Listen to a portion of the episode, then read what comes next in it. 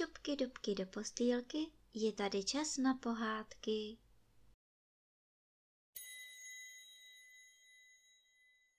Dnes vám budu vyprávět pohádku z knížky Ferda Mravenec. Kapitola pátá o tom, co by Beruška ráda, ale musí se nejprve optat maminky. A než si den s nocí a noc s příštím ránem ruce podali, stál na mezi u té hromádky kamení pěkný domeček. Spodek byl vyzděn pískem, slepeným maltou, kterou si mravenec udělal z hlemíždích slin. Na rozích stály trámy z větviček, stěny byly vypleteny trávou, střecha pak z kousků kůry.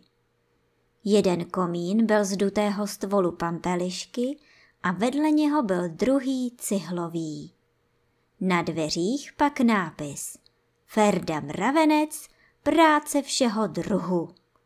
A u dveří lavička a na té lavičce seděl Ferda a spokojeně točil palci mlínek. Co měl dělat? Měl plakat a naříkat, že se ztratil z mraveniště? I to ne. To se raději nějak protluče sám. A jak točí mlínek, slyší, že nad ním něco zabzučelo.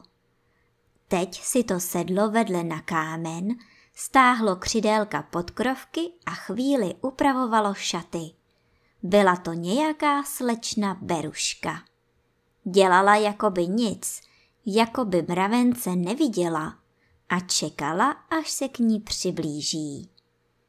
To jste vy ten pán, začala pak najednou. Který tu včera jel v tom kočáře?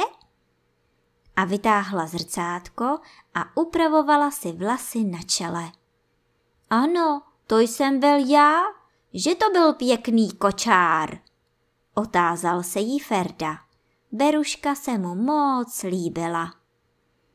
A jak? Já bych si takový kočár přála, zatoužila Beruška.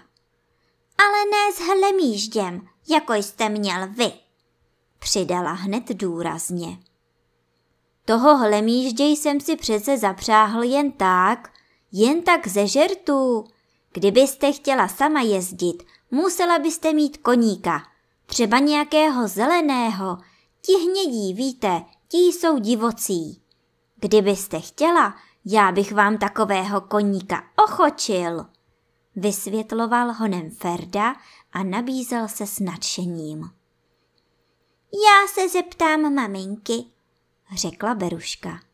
Jen tak, jako by nic, pak pohodila hlavou, rozevřela krovky a frr odletěla pryč.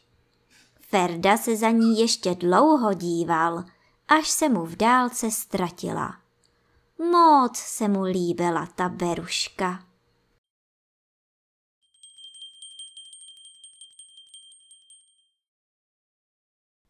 A teď už zavřete očička a krásně se vyspinkejte.